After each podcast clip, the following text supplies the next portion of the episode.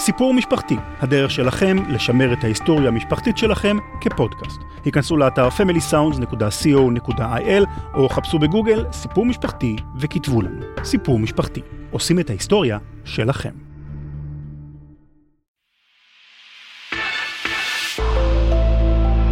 רשת עושים היסטוריה. רשת עושים היסטוריה. רשת עושים היסטוריה.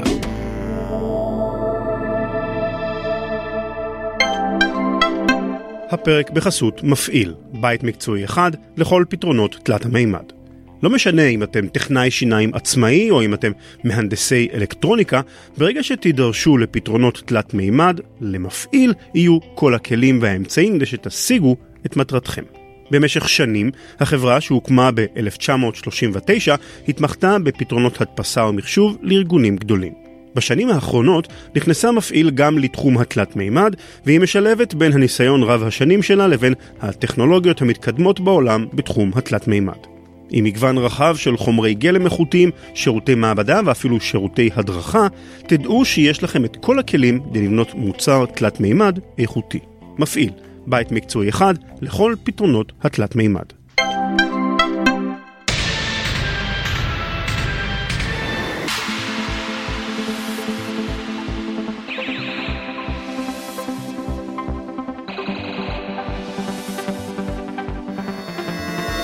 עושים תוכנה.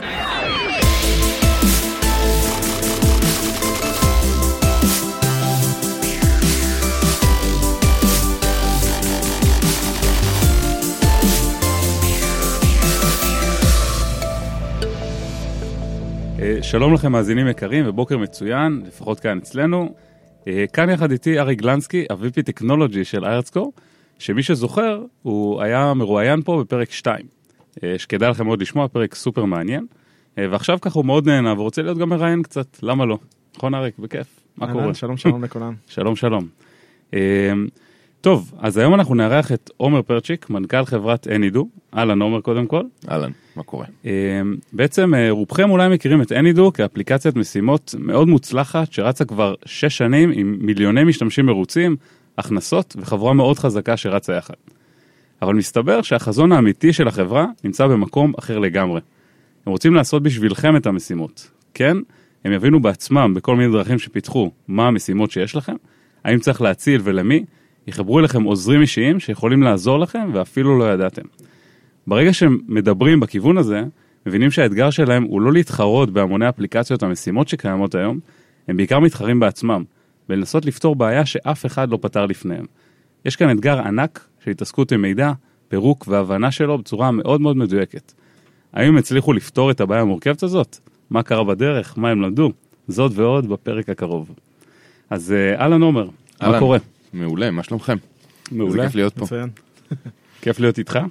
אז אני רוצה ככה, יש לך ככה עוד להוסיף על Anydo, משהו שלא אמרתי, לפני שנמשיך? אה, כן, אז לא יודע, הייתי אומר, בגדול מה שהנידו רוצה להיות זה ה-Task Completion Company, זה רוצים לעזור לאנשים לבצע את המשימות שלהם בכל מקום, בגדול השלב הראשון זה מה שרוב האנשים מכירים שזה אפליקציית ניהול המשימות, כמו שאמרת, השלב השני זה באמת להפוך את האפליקציה שלנו מאפליקציה של ניהול משימות לאפליקציה שמבצעת לך את המשימות, דרך איזושהי אינטגרציה עם פרסונל אסיסטנט, שזה שירות שבנינו במשך די הרבה שנים.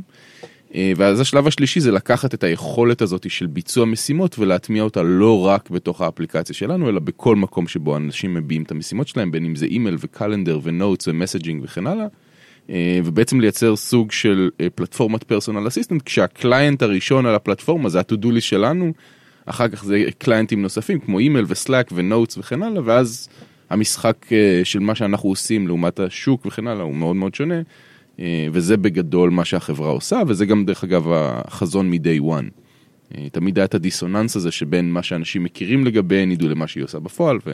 אז פה יש לי שאלה, אנחנו בשנת 2011, ככה מתקדמים ל-2012 אני מניח, כחלק ממה שדיברת, ומקביל בעצם, אריק, אתה גם במקביל בערך ב-2012, 2013 אולי, אתה גם בעצם מצטרף לחברה, שגם עוסקת בתחום הזה של ה machine learning AI, כל buzzword שנבחר להגיד את הדבר הזה. ואיך נראה התחום הזה כרגע, בשנה הזאת, שמסתכלים איך לפתור בעיות? אז אני חושב שבאמת זה הקטע של זמן הוא מאוד חשוב ל context פה. אנחנו התחלנו ב HiredScore ב-2013. הם התחילו להסתכל על הבעיות האלה ב-2011, וזה שם אותם במקום מאוד חלוצי בהקשר הזה, כי אם אנחנו מדברים על 2011, אף אחד עוד לא ידע בכלל, לא דיבר על דברים כמו Machine Learning, Data Science, אה, כלומר, היו את ה niche players האלה שהיו חובבי העניין, אבל זה ממש לא היה common knowledge. כשנגיד פרצ'יק התחיל לדבר על אני רוצה להשלים לאנשים את המשימות, ו- ויצא לי כזה לשמוע את הרעיונות שלו בתחילת הדרך, זה היה science fiction. בהרבה מובנים חשבתי, זה בכלל בלתי אפשרי אולי. שנתיים אחרי זה, פתאום אני חושב על זה אחרת לגמרי, אחרי שעברו שנתיים של למידה מהעולם, שיותר ויותר אנשים מתחילים לדבר על זה, אם אנחנו לוקחים עוד איזה שנתיים שלוש קדימה, אנחנו גם early בתחום הזה. שנתיים שלוש אחרי זה, או אפילו קצת יותר, כולם התחילו לדבר על, על התחומים האלה. על רגע, יש לכם דאטה, איך לומדים מהדאטה וכל מיני דברים כאלה, אז בהקשר הזה אני חושב שזה מאוד מאוד חלוצי, ולכן זה גם מאוד הגיוני לי שהם התחילו מהאזורים האלה של rule based, להבין, לנתח הכל בצורה שהיום אנשים כאילו אומרים, רגע, הדבר הראשון שהייתי עושה זה מריץ פה איזה רשת ניורונים וזה, זה לא הייתה חשיבה אז, ואני חושב שאחד הדברים המעניינים זה שלומדים המון מהדאטה בסיטואציות האלה. כלומר, ממש מעמיקים לתוך הדאטה שאתה מתמודד איתו, כשאתה מנסה ליצור רולים, וזה, ואני אשמח קצת לשמוע על כן. הניסיון שלכם עם זה, ממש ממש נכנסים ללהבין מה קורה בתוך הדאטה שלך. ואז מגיעים לתובנות מעניינות לגבי איך אנשים כותבים משימות. אז ככה, לפני שממשיכים להתעמק באמת, אה, דיברתם על רולים, שניכם אמרתם רולים וכל מיני מושגים כאלה שאולי מי שמקשיב עכשיו לא בטוח יודע ומרגיש שהוא מתחיל אה, לאבד. אז אני רוצה רגע לשאול, יש עכשיו את הקטע הזה של אה, אני בא, נגיד היום או לא יודע, לפני שנים, אני בא לפתור בעיה ואני חושב שאני צריך להשתמש ב machine learning. אוקיי, אני לא בטוח, אני מרגיש שאני אהיה צריך את זה. איך ניגשים בכלל לבעיה כזאת? מה אני צריך לדעת? איזה כלים עומדים לרשותי? מה המושגים שצריך להכיר? אז אני חושב שהבעיה מתחילה כשאתה אומר אני צריך לפתור Machine Learning. כלומר, זה, זה. כבר התחלת לא נכון. לגמרי, אה, מעניין. אתה צריך לפתור בעיה, ומה שעומר דיבר פה זה על הגדרת הבעיה, אוקיי? אתה מתחיל להבין את הבעיה, וכלים מגיעים הרבה שלבים אחר כך. אה, אני חושב שכמעט כל data scientist רציני, ו- ושוב, היום החבר'ה שעושים את זה כבר תקופה, הדבר הראשון שהם עושים כשהם מתחילים לפתור בעיה זה להבין את הבעיה. כשאתה מתחיל להבין את הבעיה, אתה יכול להתחיל גם לכתוב כל מיני חוקים שאתה מבין סביב זה, אתה לא חייב. בחוקים הרבה פעמים אתה יכול להגיע לפתרון סביר לכל מיני דברים, כאילו אתה יכול כזה, בחלק מהמקומות אתה בכלל יכול לפתור את הבעיה הזאת, Machine Learning בכלל לא רלוונטי. צריך לזכור של machine learning אתה צריך המון דאטה. חלק ממה ש Any.do הצליח לעשות זה להביא להם כחברה over time יותר ויותר דאטה, כדי שבכלל יהיה אפשר לחשוב על דברים כאלה. אה, אני לא יודע, כאילו עם לא, לגמרי, 250 זאת אומרת, אלף. חלק מ... קודם כל, מדויק לגמרי מה שאריק אמר, זה לא רק להגדיר את הבעיה, יש עניין של... יש כמה דרכים להגדיר בעיה. אה, ולפתרונות כאלה, אין, אין, לא באים ואומרים אני צריך לעשות Machine Learning. המאמצים האלה הם לרוב שילוב של הרבה מאוד דברים, מ-Design ו-User Experience וטכנולוגיה ו-Positioning ויש אה, כדי לפתור את הבעיה הזאת זה, זה שילוב של כל מיני מרכיבים ביחד שבסוף אמורים לייצר פתרון. אה, אז זה ככה אחד. שתיים, באמת העניין של איסוף דאטה הוא אקוטי. אה, איסוף דאטה כשלעצמו הוא לא רלוונטי, איסוף דאטה שהוא רלוונטי, הוא, רלו, הוא כאילו, הוא חשוב. אה, יש הרבה חברות שאוספות דאטה שאתה אומר, אוקיי, מה, מה יש לעשות עם הדאטה הזה? שאלה טובה. עכשיו, רק כדי לסגור באמת את הפער הטכנולוגי, מה זה אומר בכלל rule based engine, כאילו למי שלא מתעסק בתחום הזה, אז זה פשוט הרבה איפים, אוקיי? זה כאילו להתחיל לפתור את הבעיה על ידי לומר, אם ככה, אז ככה, ואם ככה, אז ככה, ואם ככה, אז ככה. כמובן שזה סוג הדברים שבהתחלה אתה כזה כותב את החמישה, עשרה, עשרים הראשונים, הבעיה באזורים האלה מתחילה כשאתה צריך כבר אלף איפים, או מאה אלף איפים. זה המקומות שפתאום אתה לא יכול לעשות את זה ידנית הרי, אתה לא יכול לנהל את זה, אתה לא יכול להבין איך זה עובד.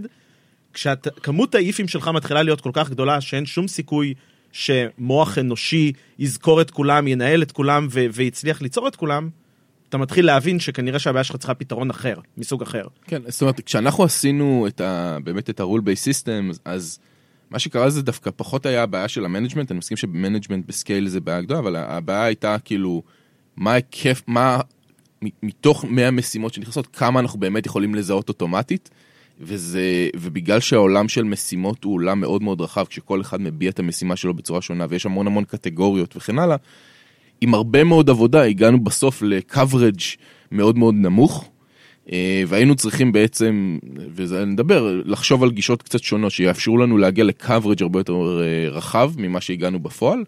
אה, עם זאת, על אף הקוורage היחסית מצומצם שהיה לנו, הדיוק היה מאוד מאוד גבוה. זאת אומרת, ב, ב, ב, יש בגדול שתי אסכולות, אסכולת rule based ואסכולה סטטיסטית. האסכולה הסטטיסטית נותנת לך באמת יכולת להגיע ל coverage הרבה יותר גדול, הרבה פעמים דיוק יותר נמוך, וזה בעצם ה trade off הזה שעושים בין העולמות האלה.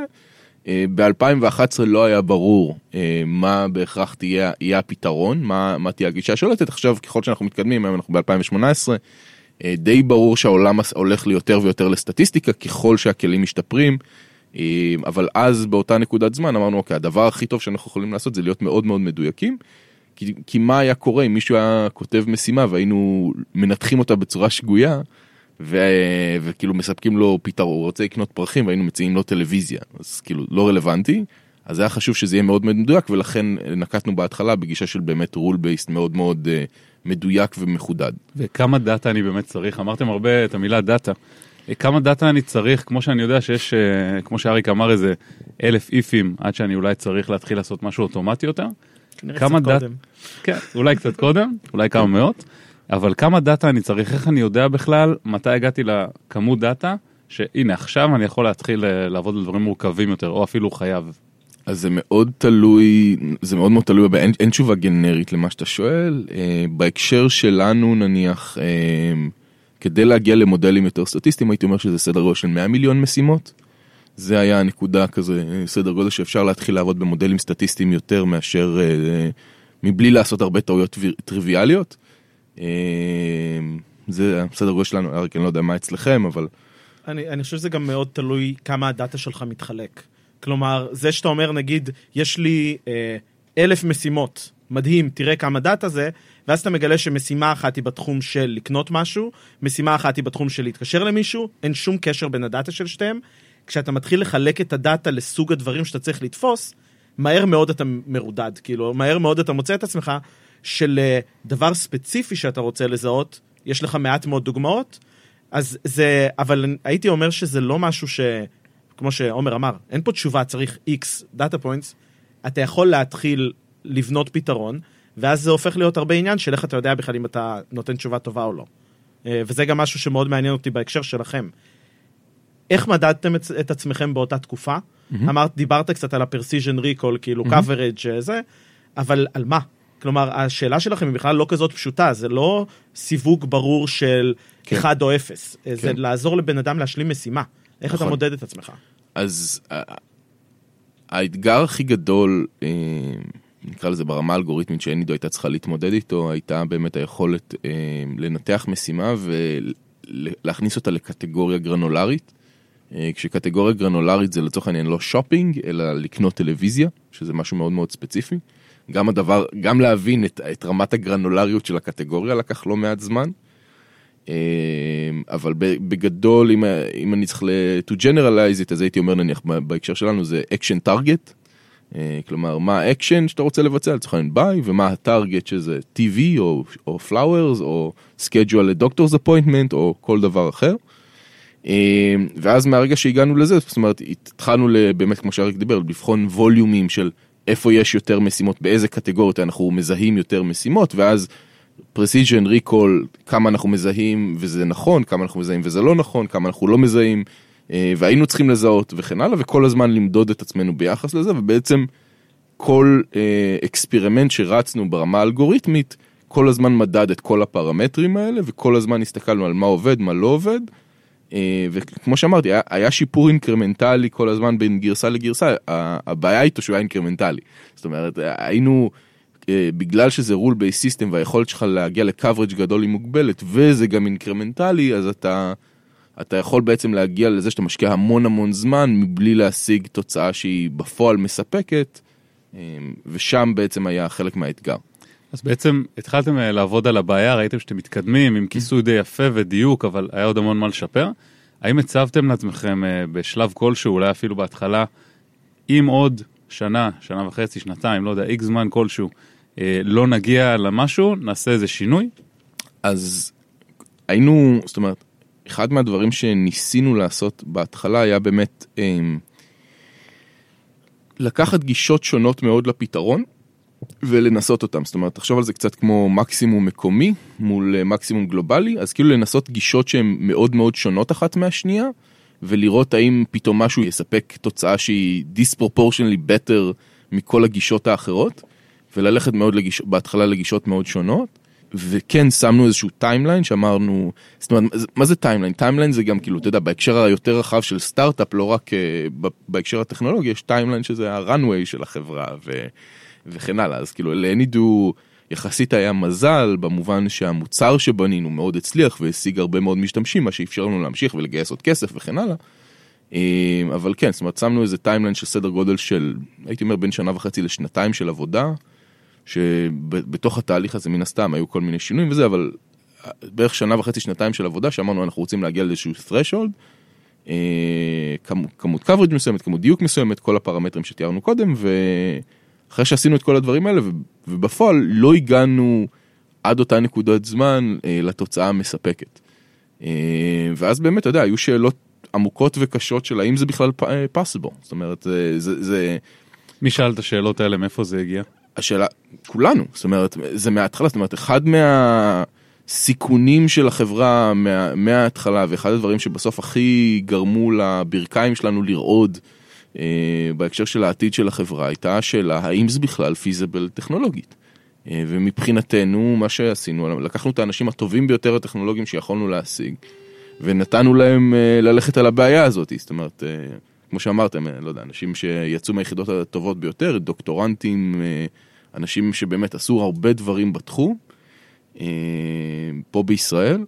והייתה שאלה אמיתית, האם זה בכלל פתיר? זה היה בעיה, זה באמת בעיה בסדר גודל אחר מהרבה מהבעיות שהחברים שהיום עובדים. אז אחרי שנתיים בעצם אתם עובדים, גייסתם כסף. לאורך כל הדרך, זאת אומרת, זה לא רק בסוף של השנתיים, זאת אומרת, לאורך כל הדרך, גם בהתחלה, זה כאילו, כשאתה מדבר עם VC, הם שואלים אותך מה הסיכונים שלך, אתה אומר, זה לא בטוח שזה פתיר. כן, ככה אתה אומר להם? אתה אומר, אנחנו הולכים לעבוד על זה מאוד מאוד קשה. והנה, והנה הניצנים של ההתחלה של הפתרון, אבל זה לא בטוח שזה פתיר, זאת אומרת, באופן כללי זה כאילו קצת, שוב, זה קצת עסקי ולא טכנולוגי, באופן כללי לכל סטארט-אפ יש כל מיני סיכונים, אוקיי? יש סיכון של שוק ויש סיכון של טכנולוגיה ויש סיכון זה. ואנחנו לא הרגשנו שיש סיכון מאוד גדול של שוק, כי ידענו שפרסונל אסיסטנט זה העתיד של כולם. השאלה הכי גדולה באמת הייתה, האם זה פיזיבל טכנולוגי? אני חושב שזה מאוד מעניין, כי באמת מדברים פה על שנים. שנים שבן אדם, והרבה פעמים זה אותו בן אדם, צריך לשאול את עצמו כל פעם, אז מה הרעיון שיש לי עכשיו? ואיך הוא טוב יותר מהרעיון שהיה לי קודם? אתה שואל את השאלה הזאת, ושלושה חודשים אחרי זה אתה שואל את השאלה הזאת עוד פעם, ושלושה חודשים אחרי זה אתה שואל את השאלה הזאת עוד פעם, ונראה לי שגם לבן אדם עצמו זה מתחיל להיות קשה בשלב מסוים, כי הוא כל פעם כאילו מרגיש שהוא צריך לנצח את עצמו מלפני שלושה חודשים.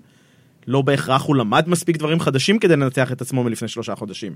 זה קצת לחץ שהוא נראה לי באמת אה, אה, יכול לחנוק, וגם אנחנו חווינו אותו בכל מיני סיטואציות ככל שאנחנו יותר ויותר מעמיקים לתוך, ה, לתוך הבעיות שלנו, ובאמת נראה לי שכזה זמן בצד, מתרכז משהו אחר, חוזר, גם פותח מאוד את הראש, מאפשר כן. לאנשים לחקור טכנולוגיה שהם לא חשבו עליה, או כל מיני דברים זה כאלה. גם לעשות דברים אחרים, וזה גם הרבה פעמים יכול להיות גם אה, שילוב של חבר צוות חדש, זאת אומרת רעיונות חדשים.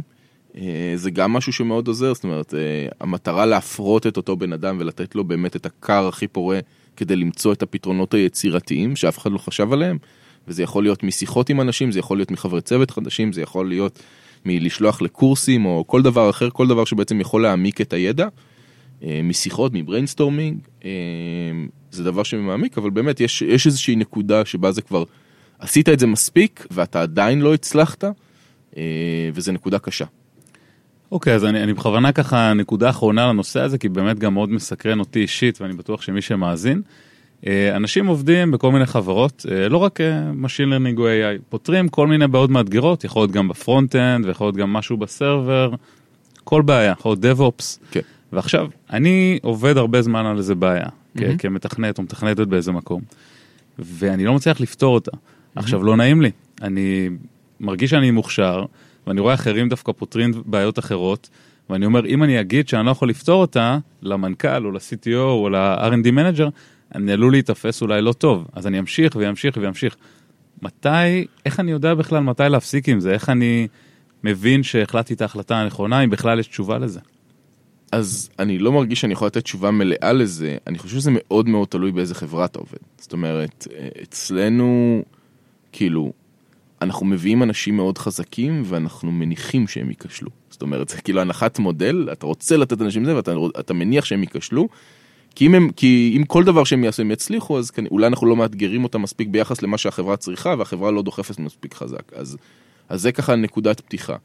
אנחנו לא, אנחנו, אנחנו לא חברה ש... לא יודע, שגורמת לך להרגיש לא טוב אם נכשלת, זה נראה לי, זה נראה לי די counter intuitive, counter productive, סליחה. אמ, אני לא יודע איך זה בחברה גדולה יותר, מתקדמת יותר, פחות מתקדמת, קשה לי לתת את הפידבק, אבל זה מאוד נראה לי שאלה של הניהול, הסקייל של החברה וכן הלאה, והסקילסט שלך, איפה אתה מוצא את עצמך, אם אתה חדש בחברה, ותיק בחברה, כאילו יש, יש, יש מיליון פרמטרים לדבר הזה, אז אין לי איזה תשובה גנרית אה, מתוחכמת. קרה לשניכם, סתם אני שואל כאילו גם אריק וגם עומר, לאחד מכם מה שבא מתכנת כלשהו בחברה, אה, ובא ואמר, תשמעו, אני, אני, אני או לא יכול יותר, לא רוצה להתפטר, אבל פשוט לא יכול יותר, או קשה לי, ואני ככה וככה. לא, לא בסיטואציה כזאת, אני חושב שבעיקר לאנשים קשה לומר דבר כזה. ואני חושב שזה, הרבה יותר מדי פעמים זה מגיע מבחוץ. אה, היה טוב יותר אם זה היה מגיע גם יותר מבפנים, כן, ואנשים. היו יודעים לבטא את עצמם בהקשר הזה, אבל זה קשה לכולנו, במיוחד לאנשים שמרגישים שהם מוצלחים. מאוד קשה לעשות את הצעד הזה ולומר, חברים, אני צריך עזרה פה. אני על הבעיה הזאת המון זמן, אני צריך פה עזרה, או נראה לי שכדאי שאני אזוז למשהו אחר ומישהו אחר ינסה את זה, או וואטאבר. כאילו מאוד קשה לנו לעשות את החשיבה הזאת, האחריות הזאת נופלת על מנהלים הרבה פעמים. לזהות, כמו שפרצ'יק אמר, לזהות את המצב שמישהו כבר מגיע לאיזה רמת תסכול מסוימת, רמה שקשה לו לעשות את זה שוב ושוב, להתעורר כל יום ולתקוף את אותה בעיה שהוא כבר שנתיים לא הצליח לפתור. אה, ו- אבל אם הייתי כאילו היום אנג'יניר שנמצא שנה וחצי, שנתיים, שלוש בתוך דבר כזה, או אפילו חצי שנה, זה, זה תלוי מאוד באיזה כן. בעיה, באיזה בן אדם אתה. אה, אה, ולא רק איזה בן אדם, זה באמת איזה בעיה. לחשוב על זה, לחשוב רגע, רגע, אולי אני צריך לקבל פה יותר עזרה מלמעלה, מהצד, אולי אני צריך ש... להפרות את עצמי בצורה שלא הפרעתי בעבר, אה, ונראה לי שווה אולי לדבר באמת גם בהקשרים האלה של, אני לא יודע אם זה בא אצלכם מתוך ה engineering או מתוך ההנהלה, אבל איך עשיתם את זה, איך, איך כן. הצלחתם להתקדם הלאה. כן, אז אצלנו בעצם הפריצת דרך ובעצם איך שפתרנו היום את הבעיה, והיום הבעיה הזאת הייתי אומר פתורה, שוב, שום דבר לא מושלם, גילית אבל... לכולם את הסוף, חבל, ספוילר. כן, אז אה, היה זה שבאמת אה, אני עברתי לגור בסן פרנסיסקו ויצא לי להשיג גישה אה, בעצם למי שתכנן ובנה את המנוע NLP של Amazon Alexa. מה- השם שלו אם אפשר לשאול? בחור בשם דליפ. אוקיי. אה, והוא PhD, עבד בגוגל, עבד בטוויטר, עבד בגלסדור, והיה הבן אדם הראשון ב-NLP טים באלקסה. בקטנה כזה. בקטנה, כן. אה, ובגדול הצלחתי לשכנע אותו לעבוד איתנו. אה, איך? אה, נשמע כן. סיפור מעניין. לאט לפי לאט לאט לאט ובזהירות. כן, כן, זה. תשמע, אה, קודם כל, אני והוא מאוד התחברנו ברמה האישית. אה, זה מן הסתם אחד מהאנשים הכי טובים בעולם בתחום, אה, ו...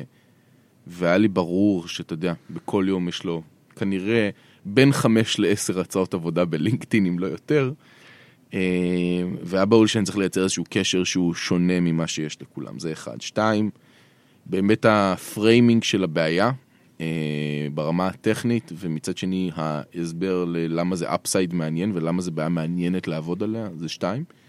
אה, ושלוש, זה גם הניצול המאוד מאוד יעיל של ה skill set שלו, זאת אומרת, מלא אנשים הם PhDs ל machine learning. בישראל יש מאות אה, כנראה PhDs עם ידע ב machine learning. אה, זה לא מספיק להיות PhD ב machine learning, אתה צריך לדעת בהקשר הזה, וזה מה שלמדנו אחרי הרבה מאוד זמן, שזה לא מספיק להיות בן אדם מאוד מאוד חכם, אתה צריך להיות בן אדם מאוד מאוד חכם, אה, שמתעסק בתחום הזה הרבה שנים, וגם היה לו פריצת דרך וראה איך דברים שעובדים ב scale עובדים. הפרק בחסות מפעיל, בית מקצועי אחד לכל פתרונות תלת המימד. מפעיל כבר הרבה שנים היא מעבר לחברה מסורתית. זהו רז דראבי, מנכ"ל חברת מפעיל. אמנם אנחנו מתעסקים במחשוב ובהדפסה, אבל מה שאנחנו מביאים לשוק זה פתרון טכנולוגי. נתח השוק הכי גדול שלנו זה בארגונים, שהדרישה היא לא רק למדפסת עובדת, שאני מחבר אותה לרשת והיא מדפיסה, אלא לפתרונות מתוחכמים יותר. לכן, כשמייקרוסופט רצו לבנות את ה maker space שלהם בישראל, אין פלא שהם בחרו במפעיל כדי להוציא את החזון שלהם לפועל. מייקרוסופט החליטו שבמספר מקומות אה, מצומצם בעולם שבהם יש להם אה, מרכזי אה, פיתוח, הם רוצים להעשיר את האנשים ולפתוח להם את הראש, וחלק מהמהלך הזה היה על ידי הקמת maker spaceים. אחד מהם בישראל, כשארגון כזה מנסה להקים maker space והוא צריך שותף, ולא רק לקחת את המדפסת, הוא צריך מישהו שילך איתו יד ביד. יבטיח לו את השירות, יוכל לתת לו גב, אז הוא בוחר בחברה כמו מפעיל לעשות את המהלך הזה. לא משנה אם אתם תאגיד ענק כמו מייקרוסופט או חברה בינונית ואפילו קטנה, כשאתם מקבלים את השירות שלכם מבית טוב, המוצר מותאם בדיוק לצרכים המיוחדים של הארגון שלכם. מייקרוסופט לקחו אה, מדפסות של אולטימייקר, הם יכלו לשים אה, מספר מדפסות בשטח אה, קטן, זה מאפשר להם מגוון של חומרים מאוד רחב ביחס למדפסות בסדר גודל כזה. העובדה שהמדפסות האלה עובדות בקוד פתוח ומאפשרות להם לעשות עם זה מגוון של משחקים, זה אחד הדברים שגורמים לאולטימייקר להיות מתאים לעולמות האלה של הפיתוח. חפשו מפעיל.co.il או ייכנסו לבאנר החברה באתר הבית של רשת עושים היסטוריה. אל תשכחו לספר להם שאתם מאזיני עושים טכנולוגיה. מפעיל, בית מקצועי אחד לכל פתרונות תלת המימד. אתם מאזינים ל"עושים תוכנה". איך באמת אני חוזר, סתם אני עושה איזו עטיפה קטנה של דברים. אה, אמרנו בהתחלה שבעצם, אה, שוב, לא לבוא ולהגיד אני פותר בעיה ב machine learning, כי זה כן. קצת, אה, לא הייתי אומר טיפשי, אבל זה לא הדרך הנכונה לגשת לזה. צריך להבין מה הבעיה, להגדיר אותו טוב, יש מלא כלים, Machine Learning זה אחד מהם, כן. והוא מגיע רק בכל מיני תנאים, החל מזה שאני מבין שיש לי יותר מדי if else'ים כאלה, וזה כבר לא scalableי ולא הגיוני, עד לכמות דאטה מסוימת מינימלית שיש לי. כן. אה, ועכשיו סבבה הבנו בערך כמובן יש עוד כנראה מלא דברים שצריך לדעת אבל זה אפשר לקרוא גם כן. איך להבין שאני צריך בכלל להתעסק ב machine learning בשביל בעיה ולא רק להגיד את זה כ buzzword. אבל עכשיו הגעתם כבר לפתרון של בעיה ב machine learning איך אני מודד מעניין אותי גם ב HiredScore אריק איך מדדתי אה, שפתרתי באמת בעיה נכון ב machine learning, אולי באחוז מספיק גבוה, כדי להגיד אני מוציא אותה לשוק, כי זה כנראה לא 100%. נכון, אה, אז יש, שוב, גם אם חוזרים למה שדיברנו קודם, אז יש את העניין של coverage, יש את העניין של precision ויש את העניין של recall, זה מדדים די, אה, די סטנדרטיים, הייתי אומר, בשוק הזה. תוכל לפרט עליהם טיפה? כן, בגדול זה, אתה יודע, אני מניח ש-coverage דיברנו קודם, אבל כאילו precision ו-recall זה כמה פעמים קיבלתי החלטה, אה, להח... נניח לה... האם יש משהו נכון או לא נכון, אז אם נניח אמרתי על משהו נכון אה, שהוא לא נכון, אז זו בעיה, ואם המשהו, אמרתי על משהו שהוא לא נכון, שהוא נכון, אה, זו בעיה, ואתה כל פעם, ו... ותמיד יש trade offים, זאת אומרת, באלגוריתמים תמיד, תמיד, תמיד, אה, זה לא שאתה יכול לשפר רק צד אחד של המשוואה, והצד, תמיד יש שינויים ויש איזשהו איזון שאתה צריך לקבל, אה, וכל מיני אדפטציות שאתה צריך לעשות לאלגוריתמים שלך, ואתה צריך להיות מסוגל לא תמיד רק באמצעות אלגוריתמיקה אה, לנסות לפתור אותם. זאת אומרת, אם אתה יכול נניח להקל על טעות באמצעות product טוב יותר, אז מעולה. אז זאת אומרת, זה, זה לא חד מימדי רק על האלגוריתם, זה איך אתה מעצב את כל החוויה end-to-end, שכוללת אלגוריתמיקה כדי בעצם לתת את הפתרון הטוב ביותר עבור המשתמש. צריך נראה לי לזכור שנורא קל לפתור אחד מהם. נורא קל לומר על הכל כן או על הכל לא. ולפתור את אחד מהם במאה אחוז, ואז uh, השאלה מתחילה להיות איך אני מגיע למצב ששניהם עולים. גם אני מדייק יותר וגם אני מוצא יותר מקרים נכונים. כי, כי נורא קל שוב to optimize one of them. אבל מעבר לזה, ובאמת uh, כמו שעומר דיבר, uh, הגדרת הבעיה הופכת להיות משהו מאוד מאוד מהותי, כי את אותה בעיה שעומר פתר, אה, שבחברה של עומר פתרו, אה, אם אתה מגדיר את הבעיה קצת אחרת, אז פתאום זו הופכת להיות בעיה מאוד קלה ש... כל אה, מי שלומד קצת Machine Learning באוניברסיטה יכול לפתור, אבל אז זה לא בהכרח נותן לך, או כנראה בהכרח לא נותן לך product שהוא valuable. אתה פותר איזה בעיה תיאורטית מאוד קלה, אבל זה לא שמיש בעולם האמיתי. לעומת זאת, אם תגדיר בעיה בצורה מאוד מאוד אה, כזה אה, מוגזמת, של הנה המוצר המושלם שאני רוצה והנה מה שכל הפתרון שלי חייב להכיל. אתה יכול ליצור בעיה שלעולם לא תפתור, כן. יכול להיות בכלל בלתי אפשרית לפתרון, כן. אה, יכול להיות ש, שזה כאילו לא ריאלי בכלל. יש לך אה, דוגמה לדבר הזה של כאילו אפילו מאחד מכם של הגדרתם בעיה באופן מסוים ולהגיד מה הייתה הבעיה לא עבד ואז הגדרתם אותה בצורה אחרת ומה ההגדרה הנה אז עכשיו זה טוב. זה בגדול מה שדיברנו עליו, זאת אומרת, אתה יודע, אם אני לוקח את הבעיה שלי היום והייתי אומר, אני רוצה להיות מסוגל לנתח 100% מהמשימות בצורה מושלמת, מבלי לעשות טעויות, מבלי לפספס, אז, אז זה לא בעיה פתירה. זה, זה כאילו הסיכוי שלי להצליח להגיע ל-100% זה הוא אפס. אה, האם אני יכול להגיע ל-95, ל-98, ל-99 maybe, כן, ואז, ו, ויש המון trade offים בדרך. עוד דבר שעכשיו כאילו, דיברת קצת קודם על העבודה עם דליפ, אני חושב שזה עוד נקודה שהיא חשובה, זה כזה קצת אסטרטגיה של אם מישהו צריך, זה קצת כמו negotiation, אה, האם אתה נותן לו על ההתחלה את הבעיה הכי קשה, או שאתה בונה לו איזשהו תהליך של, אה, אתה נותן לו בהתחלה בעיה קצת יותר פשוטה לעבוד איתה, ואז מגיע לבעיה יותר קשה כדי לייצר לו איזושהי רמת אינטימיות עם הדאטה. אה, אז אצלנו... אינטימיות עם דאטה. מה? אינטימיות עם דאטה זה מעניין. לגמרי. כן, אינטימיות עם דאטה, זאת אומרת כמה עד הסוף באמת אתה מבין את הדאטה של, שיש, נניח שלנו, כן? אז בהתחלה הדבר הראשון שהוא עבד עליו לא היה בדיוק הקטגוריזציה הזאת שתיארתי, אלא יותר אה, בנינו איזשהו Machine Learning Classifier שמגדיר האם משימה היא מה שאנחנו מגדירים actionable או לא actionable, אה, כש-actionable אומר האם third party person or business can do this task on your behalf and it makes sense. אז נניח אם מישהו כתב כל מאם, אז אני יכול להתקשר לאמא שלך, זה לא מאוד הגיוני וזה לכן זה לא actionable, לקנות פרחים זה actionable, אה, ואת זה באמת עשינו תהליך של תיוג אה, של הרבה מאוד דאטה, הבאנו אה, כמה עשרות מתייגים אה, למשרד והם עבדו על תיוגים של כמה מאות אלפים, אני חושב שבערך חצי מיליון משימות אה, בהגדרה של actionable לא actionable ואז באמת לרוץ עם הרבה מאוד אלגוריתמים כדי לזהות מקסימום אה, וריקול כמו שניארנו קודם. ואז בעצם נוצר לו איזושהי היכרות יותר עמוקה עם הדאטה, להבין אותו וזה, ואז באמת לגשת לבעיה הזו, זה הגישה שלקחנו, אני לא יודע אם זו הגישה הנכונה או לא, אבל זה מה שעבד לנו בתהליך. מעולה. אה, אחד הדברים המאוד חשובים למתכנת, וזה דרך אגב נכון גם למתכנת שהוא data scientist, וגם למתכנת שהוא מתכנת backend, מתכנת frontend, נראה לי skill סופר קריטי זה לדעת לנהל את ה-negotiation הזה בצורה נכונה, אה, מתוך הבנה שהבן אדם שנתן לך את המטלה, הרבה פעמים לא יודע. כלומר, אין לו את כל המידע על הכל כדי לתת לך את המטלה המדויקת והנכונה, וה-negotiation הוא מה שיכול להביא לפתרון. כלומר, בהקשר של בעיה אלגוריתמית כזאת, הרבה פעמים אם הבן אדם שמסתכל על הבעיה יגיד, אה, ah, דרך אגב, אני יודע שביקשתם ממני לעשות א', אבל את ב' אני אשכרה מצליח לעשות, יכול להיות שפתאום אתה אומר, רגע, ב' זה מדהים. אם הייתי יודע שאת ב' אתה יכול לעשות, אז מעולה, אני יכול להשתמש בזה בהמון צורות. אה, זה נכון אותו דבר גם לבקאנד, כשאומרים לך, אני צריך שתעשה ככה וככה וככה, ואתה אומר, אה, אין שום בעיה, אני לגמרי יכול לעשות את זה, זה לוקח לי שלושה חודשים, אבל ביומיים אני יכול לתת לך משהו קרוב לזה, אתה אומר, ברור שאני רוצה את היומיים הזה, זה נותן לי יותר מ-90% ממה שאני צריך, פשוט לא ידעתי לבקש את זה. כלומר, והרבה פעמים הבקשה מגיעה אה, מכזה אה, חשיבה על מה הדבר המושלם, ואיך הוא מנגן, ואיך הוא מתחבר לכל הדברים, אבל הוא גם מגיע מהמון חוסר ידע. כלומר, כשאתה, נגיד אני חושב על הבעיה של עומר, ובלי לצלול לתוכה לעומק, אין לי ספק שאזורים מסוימים בבעיה הם קלים יותר לפתרון, אין לי ספק שאזורים אחרים, או אותם אזורים או אחרים בבעיה, הם הרבה יותר רווחיים. אה, כלומר, יש הרבה יותר כסף בלפתור בעיות מסוימות, אה, אה, ולא בהכרח עומר יודע, א', מה האזורים האלה כשהוא מתחיל, ברור. היום יותר, אבל כשהוא מתחיל הוא לא יודע מה האזורים האלה, והוא בטח לא יודע כמה קשה יהיה לפתור אותם.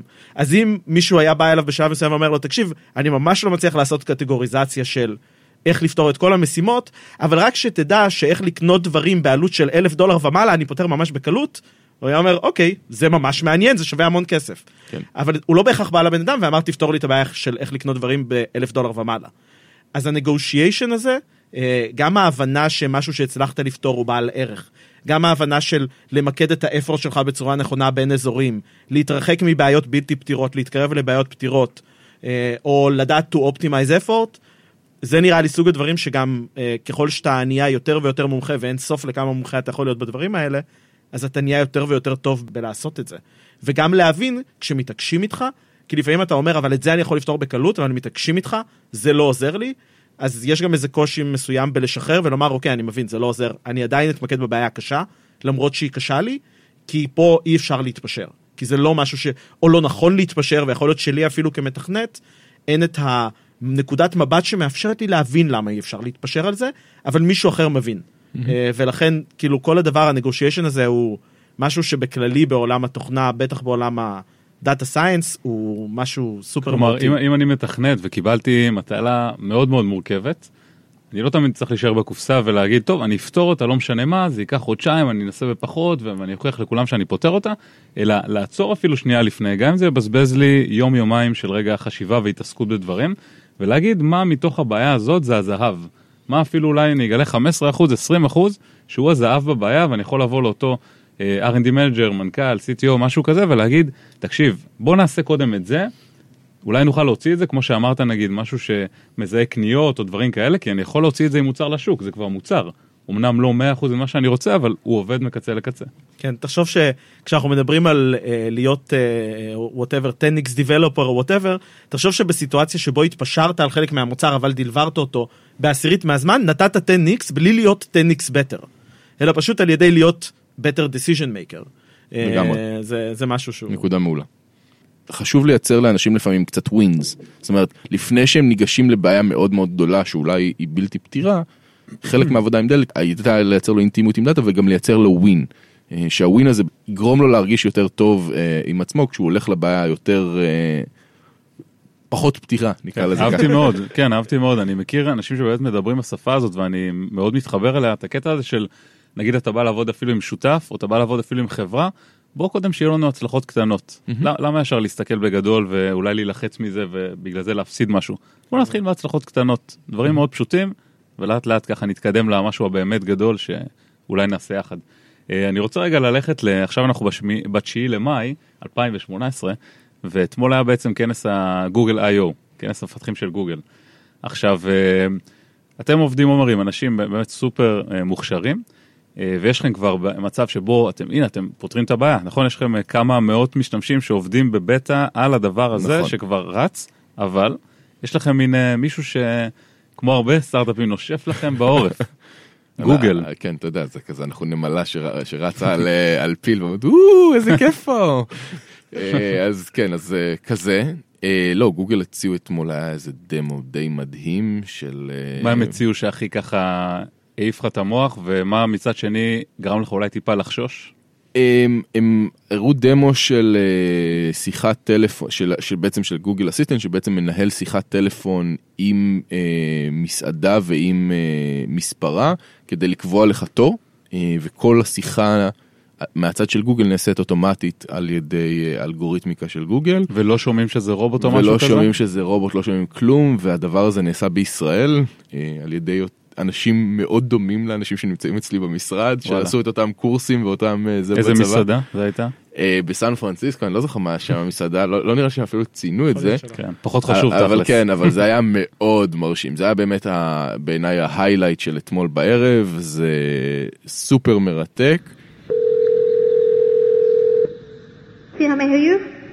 Hi, um, I'd like to reserve a table for Wednesday the 7th. For seven people? Um, it's for four people. Four people when Um, next? Wednesday at 6 p.m. Oh, actually we reserve for like upper like uh, five people. For few, four people you can come. How long is the wait usually to uh, be seated? For when tomorrow or weekday or? For next Wednesday, uh, the 7th. Oh no, it's not too busy. You you, you can come for four people. Okay. Oh, I gotcha. Thanks. Bye bye. לאור מה שאתה אומר, זאת אומרת, אתה יודע, במונחים של תחרות וכל מיני דברים כאלה, אחד, זה שוק כל כך גדול, עם כל כך הרבה בעיות מורכבות לפתור בו, שמה שהם עשו אתמול הוא מדהים בכל סדר גודל, זה לא מסוג הבעיות שאנחנו מנסים לפתור, זאת אומרת, ברמה הטכנית.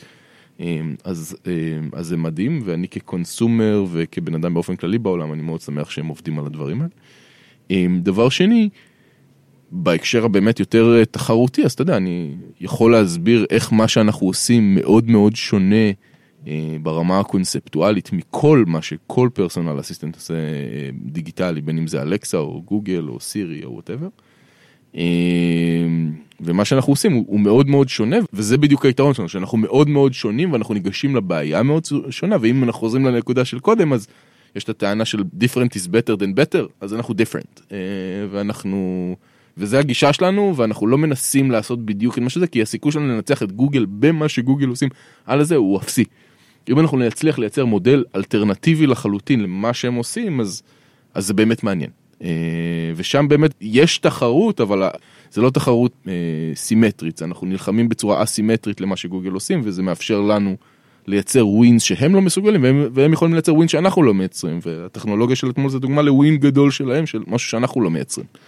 נראה לי שגוגל מקבלים טלפון מעומר אה, בימים הקרובים. אוטומטי. יש לי שימוש מדהים לטכנולוגיה שלכם, אם רק נחבר אותו פה למטלה שזיהינו אתם הולכים אה, להיות ממש... אה, האמת שאני דוץ גע אתמול בכנס איו באיזשהו הקשר של משהו שאנחנו עובדים איתם. אז אנחנו עובדים עם כל החברות הגדולות, זאת אומרת אנחנו גם משתפים איתם פעולה, אנחנו חלק ממערכת ההפעלה של אלקסה, אנחנו עובדים עם סירי, אנחנו...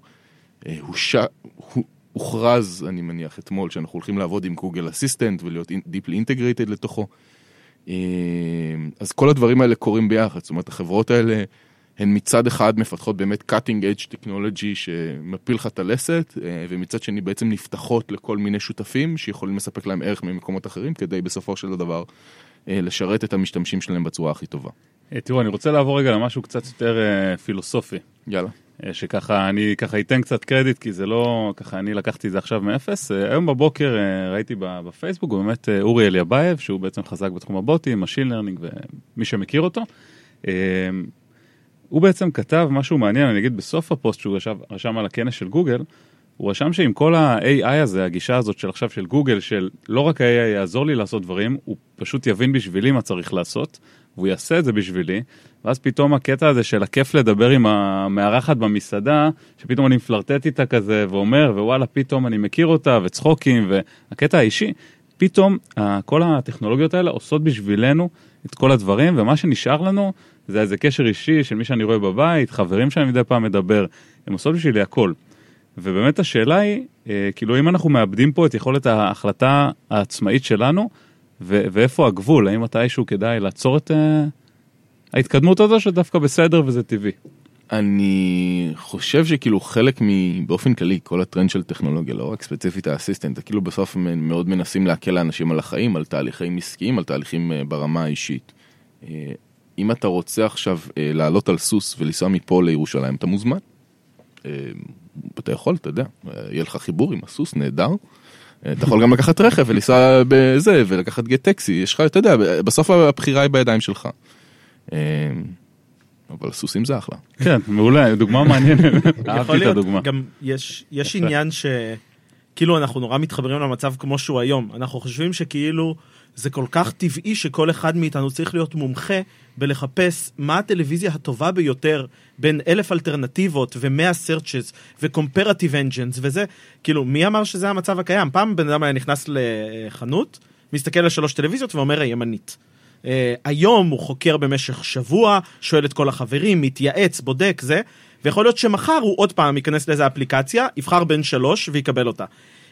מי אמר שמצב הביניים זה המצב הטוב ביותר? כלומר, יש המון דרכים להסתכל על ה-evolvement של איזה סוג החלטות ואיזה סוג מחשבה בן אדם צריך לעשות.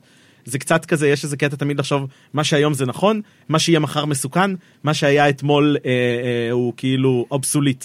אבל uh, כאילו זה קצת אנחנו אתם יודעים בראי ההיסטוריה. זה... כיוון שאתם אומרים זה נכון אבל נגיד שעכשיו אתם קובעים חבר לבירה. אתם מתקשרים לסבתא שלכם לשאול אותה מה נשמע. האם הדבר הזה אני אוכל לעשות משימה וכמו שהוא הזמין מקום במסעדה הוא יעשה שיחה קצרה עם סבתא שלי כי בדרך כלל זה דקה. זה נהדר כי זה בדיוק הדוגמה כאילו, שנתתי לך אמרתי לך אני לא-, לא יכול להתקשר לאימא שלך בשמך. נכון זה הדוגמה שנתתי לך קודם שהאסיסטנט שלנו זה לא אקשנבל ולכן אתה תעשה את זה. עכשיו אתה רוצה לעשות לזה אוטומציה אתה אתה פוחד ממערכות יחסים גם עם אמא שלך בסדר, תעשה דלגציה. בסוף בונים פה סט של יכולות. אף אחד לא כופה עליך שום דבר. אתה בוחר, אתה בוחר להשתמש בפייסבוק ולשתף איתה את כל המידע שלך, אתה בוחר להשתמש בג'ימל ובסרצ', אתה בוחר. הם פשוט, כחברות עסקיות, הם עובדים בצורה כדי למקסם את הסיכויים שאתה באמת תשתמש בהם, אבל בסוף כל הבחירה היא שלך, ואם אתה היום משקיע את זמנך על כל מיני דברים שבפועל לא היית אמור להשקיע אותם, והיית נניח, הסקילסט שלך זה שאתה לוליין הקרקס הטוב ביותר בעולם, ואתה מבלה הרבה מאוד מהזמן שלך בקניית גרושריז ו- ולהיות, אה, ולקחת את הרכב שלך לטסט, מה אם הייתי נותן לך עוד זמן כדי לעשות את זה, ומזה אתה נהנה? לא יודע, נראה לי שהעולם היה קצת יותר טוב. בכיוון הזה אני לגמרי מסכים. אה, בכלל ההחלטה של להתקשר לאמא זה דבר פרסונלי, זה כאילו משהו שהוא, היום אנחנו רואים מה להתקשר זה פרסונלי, וואטסאפ זה לא. אה, בעוד אה, שלוש שנים יגידו וואטסאפ זה פרסונלי, צ'טבוט זה לא, ויכול להיות שמתישהו יגידו עוד פעם, כל זה לא ממש קרוב, אתה צריך לקפוץ לבקר. אז כאילו, זה, זה, כן, נחזור לשורשים. האלה. כן, בדיוק. כרגע משום מה טלפון נחשב פרסונל, למרות שאני לא רואה את הבן אדם, לא רואה אם הוא מחייך או לא מחייך, זה פרסונל, כי זה טלפון. אה, לא יודע. כן, אני זוכר שבהתחלה של הזוגיות שלי ושל אשתי, היינו מדברים כל היום בהודעות, ואז היא הייתה מתעצבנת על שלא התקשרתי אליה, ואני כזה, אבל דיברנו כל היום בהודעות, אבל לא התקשרת. טוב, נחכה לתגובה של השיטה. כן. סבבה. אה, טוב, אז ככה, ברשותכם, אני רוצה ככה לתת איזו שאלה לסיום, אלא אם כן יש לכם פה עוד איזה נושא שמעניין לדבר? יאללה. אז אני אשאל אותך ככה, עומר. אה, ככה, אריק ואני חשבנו ככה, איזה, איזה שאלה לשאול לסיום, שבאמת ככה, אנשים ככה יגידו, וואלה, הנה קיבלתי עוד, עוד טיפ אפילו לסוף, מעבר לסיפור כן. המאוד מעניין שדיברנו עליו עכשיו. אז איזה טיפ יש לך לאלפי חברות ומתכנתים שעובדים היום בחברות, אה, נקרא לזה AI צעירות כאלה, שפותרים בעיה כלשהי בעולם תוכן כלשהו ולא חסר, כל יום צצה עוד חברה חדשה, אה, ויכול להיות שהבעיה הזאת אפילו נראית בלתי אפשרית בשלב הזה שהם עובדים כבר ארבע חודשים על המוצר או חצי שנה פלוס מינוס.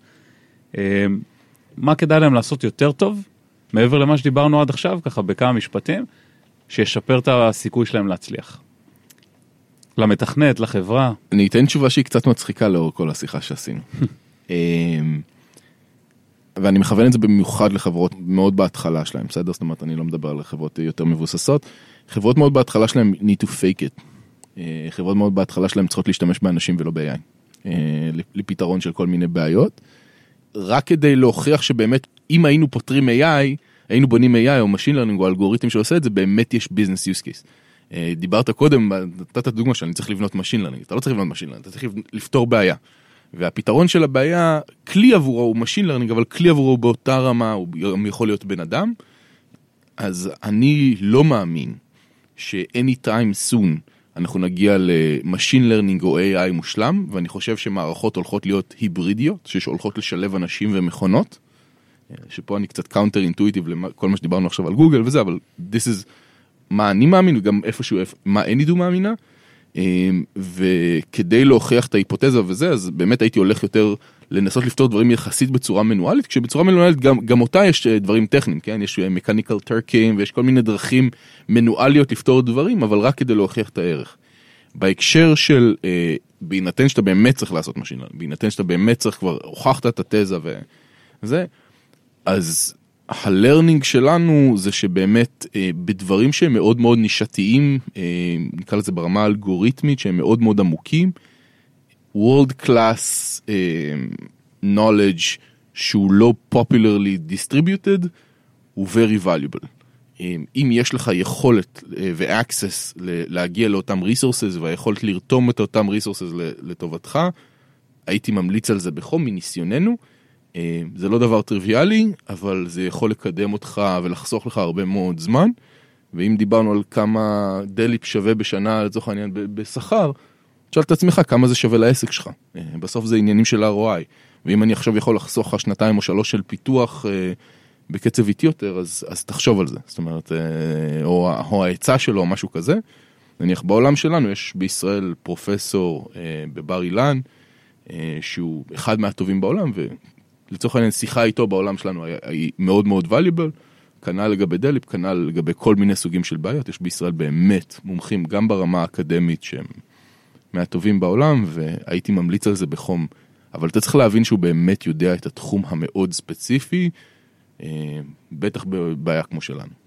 מעניין, אז כאילו ככה לחדד אה, את מה שאמרת, בעיה, ב- לא משנה מה, אם אתה פותר משהו שיהיה בתחום ה-Machine Learning AI, מתישהו אולי, זה ייקח כנראה מלא זמן, זה לא ייקח אפילו שנה אולי, זה ייקח שנתיים, שלוש. לא, ול- זה ו- תלוי איזה בעיה. יש בעיות שמאוד מאוד טריוויאלי אוקיי. לפתור, יש בעיות שמאוד טריוויאלי לפתור, ואז אתה יכול לפתור אותם די מהר.